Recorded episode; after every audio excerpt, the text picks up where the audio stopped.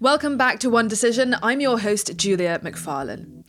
India is at a crossroads. An important counter-terrorism partner for the United States, a key regional partner of Asian countries anxious about a rising China, the world's largest democracy is finding itself being pulled in two directions between the US and its allies, and on the other side, Russia, China, and the anti Western alliance. Ambassador Shyam Saran, the former foreign minister to India, sat down with One Decision to ponder India's current place on the geopolitical map and to explain its policy of avoiding having allies in favour of having partnerships, more casual commitments to its friends and neighbours, often based on trade. High on the agenda, of course, is India's manoeuvring amid the rising threat of China, which is also the subject of his fascinating new book, How China Sees India and the World. I would really recommend it if you're curious not just about the relationship between these two Asian giants, but also on Chinese history and why its history can explain the lens through which Beijing sees and behaves in today's world.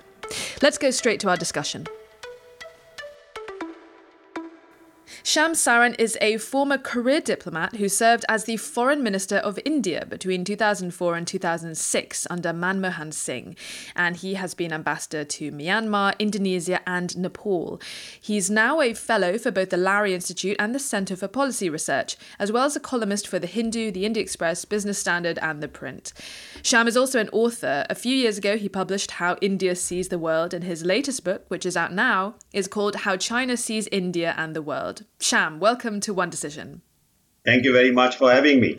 Thank you so much for joining. Now, I wanted to start off by saying that in my reading of the position that India now finds itself in, not just currently, but throughout the last few years, and especially since the fall of the Soviet Union, I get the sense that if India were to have some kind of theme song or anthem, it would be that excellent song called Stuck in the Middle with You. And I think, coming from a Western point of view, we really take for granted some of the competing interests and power struggles within Asia. I think because we're so preoccupied with framing geopolitics through this binary bipolar frame that analyzes everything through how it relates to China and the United States' rivalry. And there's been some attempts to sort of correct away from it uh, with all these trilateral and multilateral organizations and partnerships as one way of sort of drawing attention to some of the more interesting alignments that you see around the world. And that is where you see India as kind of omnipresent in a lot of these organizations. It's in the BRICS, the emerging economies of Brazil, Russia, India, and China. It's also in the Quad, the Quadrilateral Security Dialogue, which includes the United States, Japan, India, and Australia. It's also in the RIC, which is the Russia, India, China tripartite group and it's in the Shanghai Cooperation Organization, which is China and a number of its regional Asian partners too. And so India sort of masterfully manages to be friends with everyone, and yet it's allies with no one. And it's a position that's been described as the sort of principle of strategic autonomy. Now, where that stance, I think, can create tensions is probably best illustrated at this particular moment when it comes to Ukraine. India has rather angered the West recently for how it's been dealing with this crisis. It's avoided condemning Russia's invasion, it abstained in a vote in the UN Security Council, it abstained in a vote in the UN General Assembly. India has this opportunity to engage diplomatically in external conflicts, but is it choosing not to? Because at the end of the day, India always has India's own interests first. Well, let's start with the last statement. Uh, I suppose every country has its own interests in mind. Uh, so India is not an outlier in that uh, respect. Um, also, I do not think that when we talk about non-alignment or strategic autonomy, that implies that India is somehow sitting on the fence or it is not taking positions. Uh, it is a matter of, you know, uh, what the issue is and whether it is important for India uh, to take a stand. Uh, and even if it is has taken a stand, uh, is that stand going to be expressed uh, in language which is condemnatory or language which is very, you know, aggressive, or interests are better served by perhaps dealing with issues in a somewhat quieter kind of a frame. Uh, so uh, I see that uh, on the particular issue that you have spoken about uh, on uh, Ukraine, the India position that India has taken, let me say very clearly that because India abstained on the UN resolution, does not therefore mean that India supports Russia. I think it should be fairly clear from the statements which have been made by the Indian representative at the UN that India has, in fact, very categorically uh, stated that you know territorial uh, integrity, sovereignty, these are inviolable principles, and has also uh, drawn attention to, particularly when there have been very major uh, human rights violations, like the Bucha uh, affair, for example, India has taken actually a fairly, you know, explicit and very, you know, critical uh, stand on that issue. So I think um, there is disquiet in India about what has been happening in Ukraine. Uh, it is not supportive of uh, Russia, but yes, you are right that India has not taken an explicitly condemnatory kind of a position. Uh, you said that the West is angered by India. That is not the impression that I have, uh, because yes, it is certainly to be expected that our friends will try and persuade us to join them in whatever position they have taken. Uh, that is par for the course. Uh, but I think in terms of our engagement with our Western partners, whether it is the US or Western Europe or Japan, uh, in fact, uh, there is uh, a, a, fair degree of understanding why India is where it is. Uh, so I do not think that uh, India is in some way, you know, sort of discomfited because it is finds itself, you know, torn between two sides or walking a tightrope. That's not quite the position that India is. Well, I want to ask because surely actions speak louder than words. And while you're very, very right to point out that India had words of condemnation against atrocities such as the Bucha massacre, uh, I'm reading today that uh, that India has increased its imports of Russian crude by 700%. Uh, it is jumping at the opportunity to buy cheap crude from Russia as Russia scrambles to find new customers in Asia because it is being heavily sanctioned by the West. And in that sense, it is throwing a lifeline to Vladimir Putin, is, is it not? Uh, no, because uh, when you are talking about a 700% increase, that 700% increase is on a purchase earlier of a very tiny amount of oil from uh, uh, from Russia. Uh, if you compare what India, even with 700% increase, is buying from Russia, it is a small drop in the ocean compared to what Europe is still buying from uh, Russia it, it is still quite a symbolic move, is it not? That it is accepting business with Russia at a time when the West is trying to put a stranglehold on Putin in order to curb his war in well, Ukraine. The, uh, the simple, simple uh, fact is that the West has very selectively put a stranglehold on Russia. But what I want to uh, point out is that these sanctions, these sanctions are not put by India. These are not sanctions which have been put by the United Nations.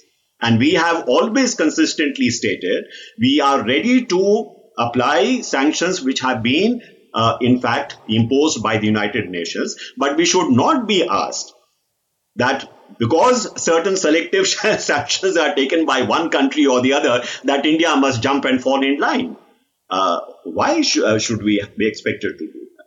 And secondly, as a result of these sanctions, a tremendous amount of economic damage has been done to India. You know, we are heavily dependent upon, you know, energy imports, for example. We are very heavily dependent upon many other items that we get, you know, from the world market. All these have been disrupted. Uh, so, uh, surely India is entitled to also try and safeguard some of its economic interests. You know? That, that's, that's absolutely fair enough. And I do want to I, I, I do want to move away from Russia and Ukraine and start to talk and, and talk about China. But lastly, before we move on from this topic, I want to ask you. Russia is an it's the overwhelming provider of military equipment to India. I believe it accounts for nearly 70% of its defense and arms imports. That's this is obviously a, uh, a hugely important factor to consider when you look at how India is responding to the war in Ukraine, and as you say, balancing um, its needs and its priorities. But India is also friendly with Ukraine. You mentioned that it relies on on lots of imports from Ukraine as well. So I want to ask you, what is what is India's most important factor uh, in this conflict? What, what is what is the most important trade relationship in this scenario or strategic partnership that India is prioritizing above all uh, in this conflict that is forcing a lot of nations to pick a side? So let me uh, try to give you a certain uh, context uh, within which you know these decisions are taken. Uh, one, I would like you to perhaps appreciate that India-Russia relations are not Indo-Soviet relations. So up to 1990, before the collapse of the Soviet Union, yes, India and the Soviet Union had a very strategic partnership, which was very much focused on the common threat from China, which is a very strong ally of China uh, today. And the uh, defense hardware relationship that you're talking about, uh, it is in terms of spares and maintenance that the dependence is quite high. Uh, it may be close to 70%, as you mentioned. But as far as fresh supplies of hardware are concerned, they do not amount to more than about 36 to 37%. And they are in categories which we are not able to get from other sources. Uh, for example, our nuclear submarine program. It has been very much assisted by what we get from uh, uh, Russia. Uh, there is also the SS-400, you know, uh, missile system, uh, which we have got from Russia. but if you look at the trajectory, the trajectory is that India's dependence on Russia has been progressively declining, partly also because Russia is selling the same armaments to China, which it is to India. And that's not a very comfortable position for, for us to be in. That that makes a lot of sense. India's relationship with Russia has obviously evolved from the Cold War when it was very close to the Soviet Union, but China was able to manipulate that during the missile crisis in 1962, when it knew the Russians needed Beijing, and Mao was able to force Khrushchev to row back on his support of India during the Sino Indian War that happened that same year. Today, you have a partnership that's largely based on trade and geopolitics, since India's location means that it has anxieties about Chinese influence in its region. So, how is Russia getting closer to China affecting India? There's big consequences. Uh, for one, India's defense market and the South China Sea conflict. Um, there's the Indo Russian BrahMos cruise missiles, which are sold to the Philippines. And the Philippines have perhaps the biggest grievances against Chinese expansionism in the South China Sea. Uh, as do both Vietnam and Indonesia, who've both expressed an interest in purchasing those cruise missiles. So, what happens then if the Chinese then start to leverage the dependence that the Russians have on them now in that particular sphere of conflict in the South China Sea? If uh, Russia is much more beholden to China than it is today, then yes, there could very well be a shrinking of the space uh, that Russia enjoys today. Uh, now, as far as the BrahMos missiles are concerned, they are not being manufactured in a joint venture, but India has now, you know, acquired that uh, technology and the uh, IPR and has uh, done a lot of uh, its own research uh, on that particular system, and therefore it it is now allowed to sell uh, the uh, missiles uh, to whoever they wish to. I mean, it is Indian decision with regard to whether the political you know, uh, sort of judgment is that yes, this can be supplied. So, uh, so far we have not seen any kind of pressure from Russia uh, that uh, you know it, it, it, will have to be consulted uh, when it comes to the uh, to the sale of such weapons. But I'm conceding your point that if Russia becomes much more dependent upon China than it is today, then there could be conceivably there could be a pressure on Russia to diminish its defense relationship with uh, India. No doubt about that. But let me also add that the situation is more complicated than that for the simple reason that thanks to the Ukraine war, much of the supply line of defense hardware from Russia itself has been disrupted. You know, because a lot of things the Russians need themselves uh, in terms of spares and maintenance. The other aspect which most people do not recognize is that, you know, in the old Soviet Union, it was Ukraine which was the engineering base of the Soviet Union. So even when the Soviet Union collapsed and Ukraine became an independent country, a large number of weapon systems, components, and sometimes very significant components did not come from Russia. They were coming to us from Ukraine. So immediately, I'll, just to give you an example, we have bought four uh, very modern frigates uh, from uh, Russia. But we can't use those frigates because the marine engines come from Ukraine. so that has been disrupted. Huh. So, and, uh, just to make the point that the situation is somewhat more complicated than what appears uh, mm. always uh, you know, outside. Yeah, when it comes to geopolitics, that's always the case, isn't it? Nothing is ever as simple as you think it's going yeah. to be. It sort of sounds like India's relationships are more issue led than ideologically based or dealing with one single partner at a time, which makes a lot of sense. I do very much want to talk to you about your book, though, because I found it absolutely fascinating. There was this very interesting quote that you gave where you said, and I quote, in China, religion was sometimes harnessed by the state to advance its interests, but mo- most often this was done to prevent religion from threatening political power in India. In the state, its different incarnations proved by and large to be remarkably accommodative of different religious persuasions, despite periods of violent persecutions or of adherents of this or that state faith. This was also because the state in India intervened less in the lives of ordinary citizens than was the case in China.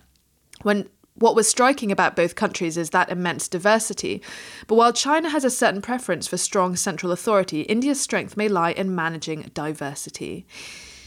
Now, I have to ask you, Shyam, Prime Minister Modi, he's been very criticised for his Hindu nationalist agenda, and India has, by many accounts, regressed from a pluralist, or at least a more pluralist society, than it is today. So I just wanted to get your opinion on religious freedom in India and should its non-Hindu minorities feel concerned at all at the direction that Modi is taking the country in? So uh, let me uh, uh, make it very clear that uh, some of the things that are emerging in India, uh, these uh, do cause concern. I mean, certainly for somebody like me, it is a matter of concern, which is why I have written what I have written in the book. Um, because uh, I do believe that uh, the great asset which India has, the great strength which India has, precisely lies in its proven capability of handling immense diversity, not regarding diversity as a threat to the state. That it is a, a, a strong state is compatible with a very plural society. And I, I, think in the early years of India's independence and even in history, uh, this has been largely the case because we are a very diverse country. Now, I also believe that even if there are attempts made to try and put some kind of a monochrome frame over this vast diversity, it is not likely to succeed. Right, but but so Modi and the BJP uh, have this Hindu nationalist agenda, do they not? And uh, how worried they, are they you? They certainly have a belief they certainly have a belief that, uh, you know, uh, in terms of India regaining its confidence, in terms of India, you know, being able to uh, project its power in the world, uh, you know, it has to it has to go back to sort of uh, original principles, as it, as it were. Uh, but even that is not fully you know the accepted accepted ideology of even the ruling uh, party. You know that even amongst them there are very uh, big uh, differences. So what i'm trying to put across is that yes there are certain things which are happening certain trends which do uh, cause uh, concern. But ultimately i am optimistic about india's prospects for the simple reason that it has never proved to be possible in the past what would your advice to Prime Minister Modi be? Would you advise for him to go to move away from his divisive nationalist rhetoric? Well, I'm not so sure that he's uh, bought into a divisive, you know, national strategy because I think there is a lot of experimentation going on. What works, what does not work uh, politically.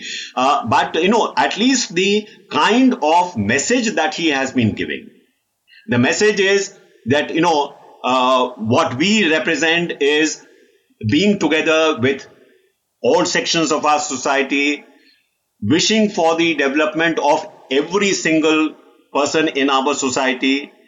We want to have the faith and the trust of all Indians, irrespective of their caste, creed, or religion. So at least the messaging is very much very inclusive. I believe that India will uh, will uh, flourish. That the plurality of India is in fact its strength. That, that that's that that's um I think I think that's a really really important point as someone who comes from Indonesia which is full of lots of different languages and lots of different cultures and lots of different religions exactly. as well. Uh, you know, uh, uh, Indonesia Indonesia has Indo because of the fact it looked at India mm. as a cultural cultural inspiration. You know, yeah. Uh, also a country which was uh, you know their their slogan is unity in diversity. Exactly exactly. They don't always live up to that expectation but they do. I I, I think it's yes. as uh, while uh, so it's it is it is the same I would say with India that we also claim unity in diversity. We may not always live up to it. yeah, yeah. Well, uh, let's try. Let's try at least. Thank you uh, so much, Shyam Saran. Thank you for joining us on One Decision. Thank you. Thank you, Julia. Thank you very much. Uh, I, I, very much enjoyed our conversation. Thank you. Ambassador Shyam Saran there. And now we welcome my partner in crime, Sir Richard Dearlove, for his take on the conversation. So, obviously, there are a lot of um, really uh, interesting things that the ambassador brought up in, in our interview. And I suppose that I think, given what's happening with the situation between Ukraine and Russia, I suppose the, a good place to start would be uh, hearing your thoughts uh, on the ambassador saying uh, that just because India abstained on the UN resolutions, he says, therefore, that does not mean that India supports Russia, uh, he, claiming that India has actually taken a very critical stance on, on Russia. And he mentioned the, the massacre in Bucha and that there has been disquiet in India about what's been happening in Ukraine. I mean, do you, what do you make of that? Do you, do you buy his argument? Well, to an extent, yes, I do. I think that you have to accept that India is in quite a complex situation in having, as it were, to decide how it behaves, A, in relation to the West, and B, in relation to Russia. And to put it in context, you know, it's had in the past a very, very close relationship with Russia, particularly in the area of armaments. Um, and also the political relationship has been close. But I mean, one of the most significant changes internationally, which I mean, largely went uncommented and unobserved, is that during the Bush administration, um, I, India really shifted its politics quite significantly and moved much, much closer to the West. And I mean, I would argue that one of the great um, achievements in foreign policy of the Bush administration, and it's not credited with many, but this was an important one, was really to bring India out of the non aligned camp and partially into the Western camp. And that having been said, I think India is still quite cautious about how it talks about itself. And I, I think my comment is that I would see India as a potential ally, but that doesn't mean we should expect India to behave in the way that we would like India to behave and fully support us because India's relationships are complex and it's just not going to do that. So India's always been a tricky and difficult sort of post colonial partner. But on the other hand, I think it's a very, very important one. And I would largely accept his explanation of why India had abstained in the UN vote on Ukraine rather than voting with the West, which I don't think we ought to be particularly concerned about. Do, is China India's biggest security concern, or is it still Pakistan? And is that also perhaps uh, a, dimension to it, given the US and its long-standing relationship with Pakistan and the amount that it it it sends to Pakistan in aid historically? I mean, is that why India has always been a bit funny about partnering up with the West? Well, it's complicated, but yes, to an extent, I think that your the, the, the drift of that question is is correct. I mean, obviously, India's regional view, and I mean that immediate regional view, is dictated by its relationship with Pakistan, and of course, it's complicated because of Pakistan's nuclear pro, nuclear weapons program, which has been more advanced than the Indian program, and I would I mean, I'm out of touch now with the detail, but I would guess that it's still more advanced than it was. And I mean, the problem in the area is that Pakistan, because of the preponderance of the Indian conventional military capability, has a policy of first use for nuclear weapons. That that makes sense. I, I hadn't realized that its nuclear weapons program was more advanced than the Indians. Although I, I, d- I don't know much about the Indians' nuclear weapons program, other than the fact that their apparently their main warhead is called the Smiling Buddha, which I just absolutely love. I'm not sure where they are now, but I mean, I would say my guess, and it is an informed guess, is that the Pakistani program is still more more significantly advanced. But the problem is that you know, if there were a new war between India and Pakistan, the Indian military would probably run over the, the, the, northern Pakistani plain pretty rapidly. Therefore, the only way that the Pakistanis feel that they can deter this is through having a more effective nuclear program. And of course, you know, Chinese, okay, they developed the nuclear program on their own, but the delivery system basically is developed with Chinese assistance. So that's interesting. Yeah. So I mean, there, there, there, are, and and I mean, if you look at that, then the border problems that uh, India have had with China in the Himalayas, uh, you know, you have a, a significant set of problems there, and there's no question that looking ahead, you know, India is going to need Western allies to confront sort of Chinese expansionism. I think that that's interesting because it's it's similar to to what uh, Ambassador Saran said was one of the issues that they have with the Russians um, is that Russia is selling a lot of the same military ornaments, as he described it, to China, to, to China um, that, which it sells to India. And he said that that was a very un- not not a very comfortable position for for us in India to be in. And so it is uh, interesting that he seemed to sort of downplay um, the, the the tensions with China, yet it is.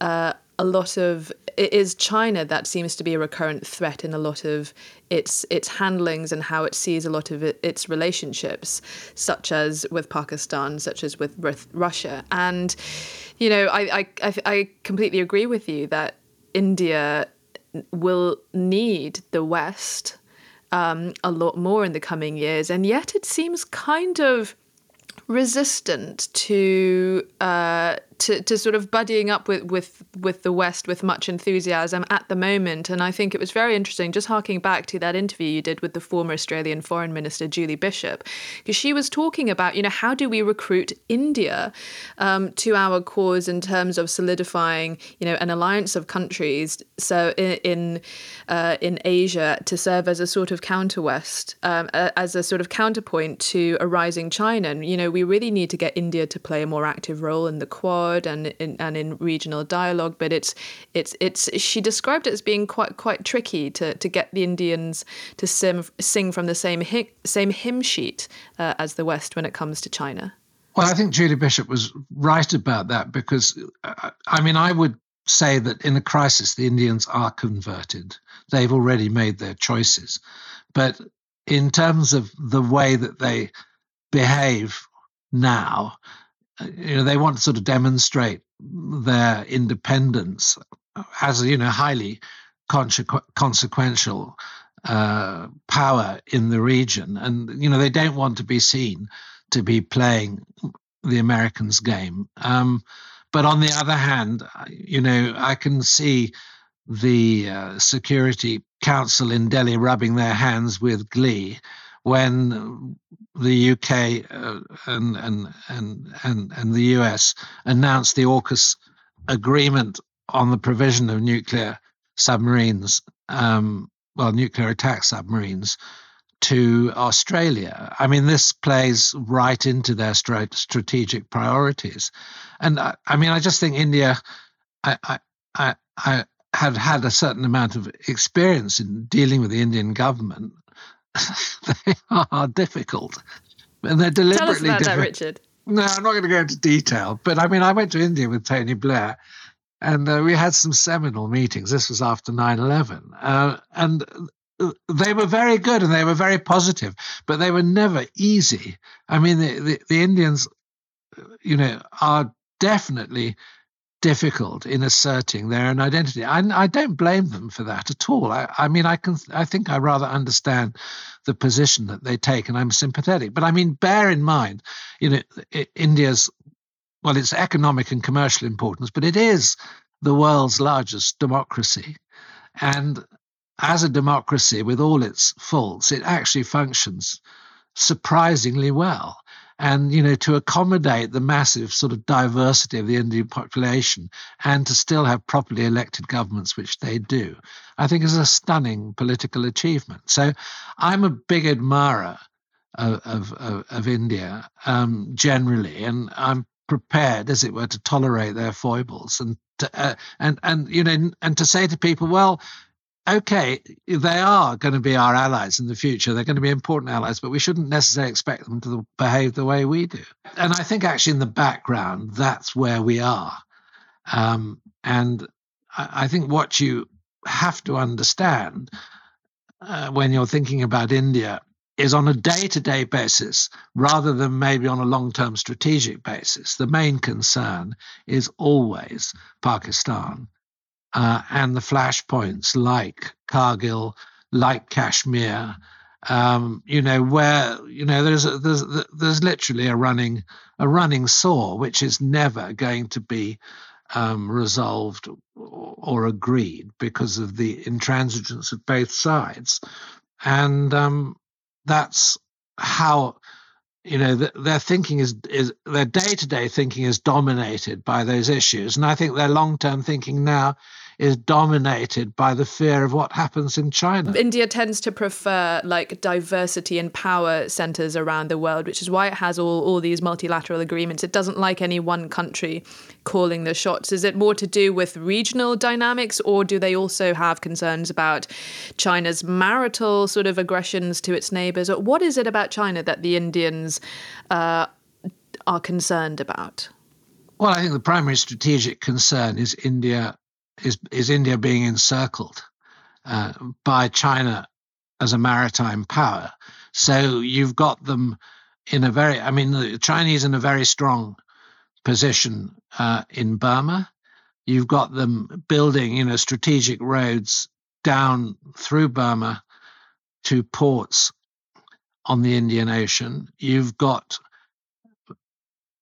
significant Chinese involvement in Ceylon uh, Sri Lanka, and the construction of a port there, which the Ceylonese are now finding quite an embarrassment.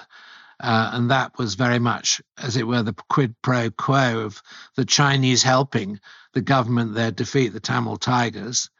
Um, and you, you've got a major Chinese port with a massive Belt and Road initiative coming down through Pakistan. India is worried about encirclement, and I think it's also very worried about its northern border and, of course, the Chinese domination of Tibet, um, its position in mm. Nepal. And uh, I mean, of course, the other point which I've made already really is you know there's India which is an extraordinary democracy in its own way and confronting an extraordinary autocracy which is becoming more and more autocratic. So, you know, India will strive, I think, to be, you know, China's main competitor.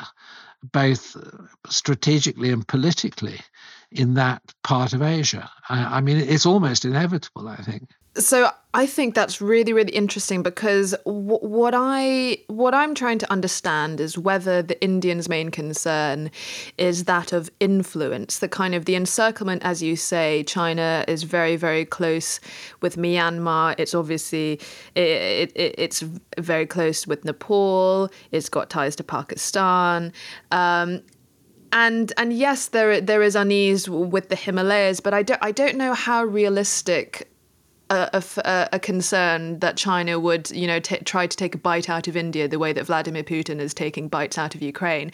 But the fact that, you, but you mentioned you have the world's biggest democracy of a similar size to China and will in fact overtake the population uh, of China in, in a few years, uh, given their their growth in, in population, and the fact that China is a huge autocracy. So that that leads me to ask you does China actually not have more to fear from India if it has a giant, huge democracy right next door to it where they hold general elections that take almost a year to carry out and they have a peaceful transfer of power at the end of every administration? Do the Chinese not look at that and think, oh gosh, we the the biggest threat that the Chinese Communist Party faces is that from its own population. And what happens when the Chinese all of a sudden the penny drops and they say and they see what happens in India and think, "Huh, why can't why can't we have have the same?" For, well, I think that's a very astute analysis, and you know you could apply. Uh, I mean, if you look at the countries around India, uh, I, I mean, I'm thinking of Nepal, I'm thinking of Bangladesh, I'm thinking of Burma. Um, all where India, I would argue, has a, strate- a st- legitimate strategic interest. And I, I, am sure that in a way there's a sort of competition for influence. And of course, the Indian influence, because it's a democracy and, uh, you know, is a very vibrant, uh, youthful democracy, is probably very threatening to China's interests in those countries. So you can, as it were, imagine in the future how a contest might be played out. And uh, I mean, it, you know, one also has to consider, you know, Bangladesh and Pakistan in that equation, which are, you know, democratic to an extent, although have always been vulnerable as well to military control or military coup. Um, so you know their their commitment is is is is is less to democracy. I think is less profound and is more fragile. But I mean, look look at the Chinese reaction to the virus of democracy catching on in Hong Kong.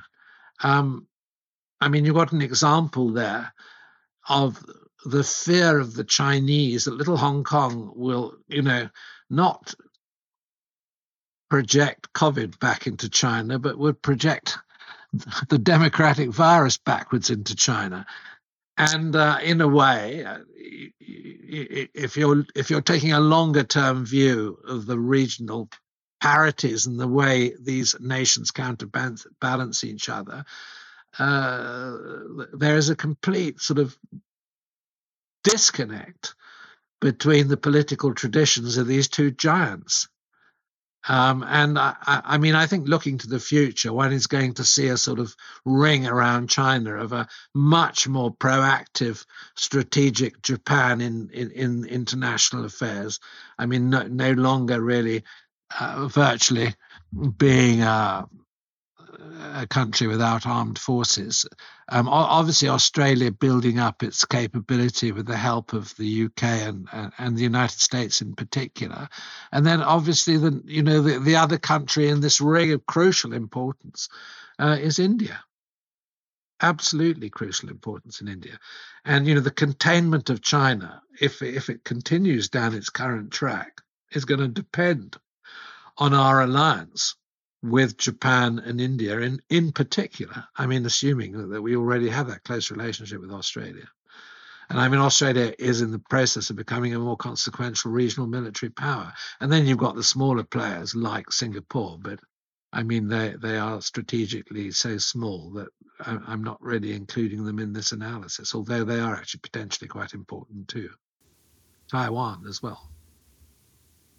I think I think Singapore are, are, are fascinating because obviously the size of their army is is totally minuscule, but they are extremely high tech. And I, I don't know much about their cyber capabilities, but I expect they are extremely. Uh, extremely capable, and they do, of course, have that really interesting relationship with yeah, the Israeli, yeah. the Israeli military, and a lot of joint ventures in in that realm.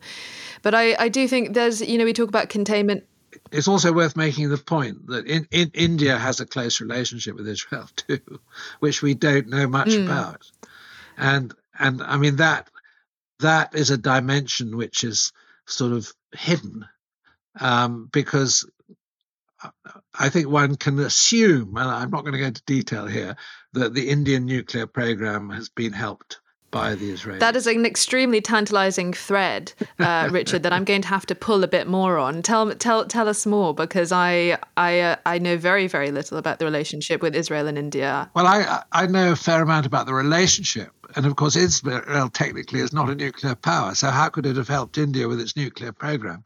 But let us say we can make the assumption that that has probably happened, uh, and that uh, you know, the, the, there are relationships which are largely unwritten about and uh, go on beneath the radar. And I, I, I personally think that, in all probability, the Israeli-Indian relationship is pretty important. That's very interesting. But you were saying um, just a short while ago that the relationship, that the um, the Pakistani nuclear program, y- your your uh, assessment, although you did caveat, you did say that you were a little out of date, but you thought that the Pakistani nuclear program was way more advanced than the Indians. But does that not sort of not speak well of Israeli partnership if the Indians? Uh, uh, nuclear program is is lagging behind the Pakistani. Well, I think the Indians would have used the links with with, with, the Israelis to try to catch up Pakistan. So, I, I mean, there's no question that there has been a, a type of arms race. And, you know, if you look to the one place in the world where the threat of nuclear war is most imminent, it is probably even with the Ukraine crisis flowing between actually between India and Pakistan. And I mean, I think it's worrying, and that is largely because if there were a crisis, India's poli- uh, Pakistan's policy of first use to overwhelm the you know conventional might, military might of India is a very very worrying aspect of that regional situation. That is a subject for another podcast. Richard, thank you so much for discussing with me today. Julia, as always, a pleasure and a good discussion, I think. Definitely. That's it for this week's episode of One Decision. Don't forget to subscribe so you never miss an episode. And if you are enjoying our shows, please consider giving us a rating on Apple, Spotify, or wherever you listen to us. From me and the team, thank you for listening.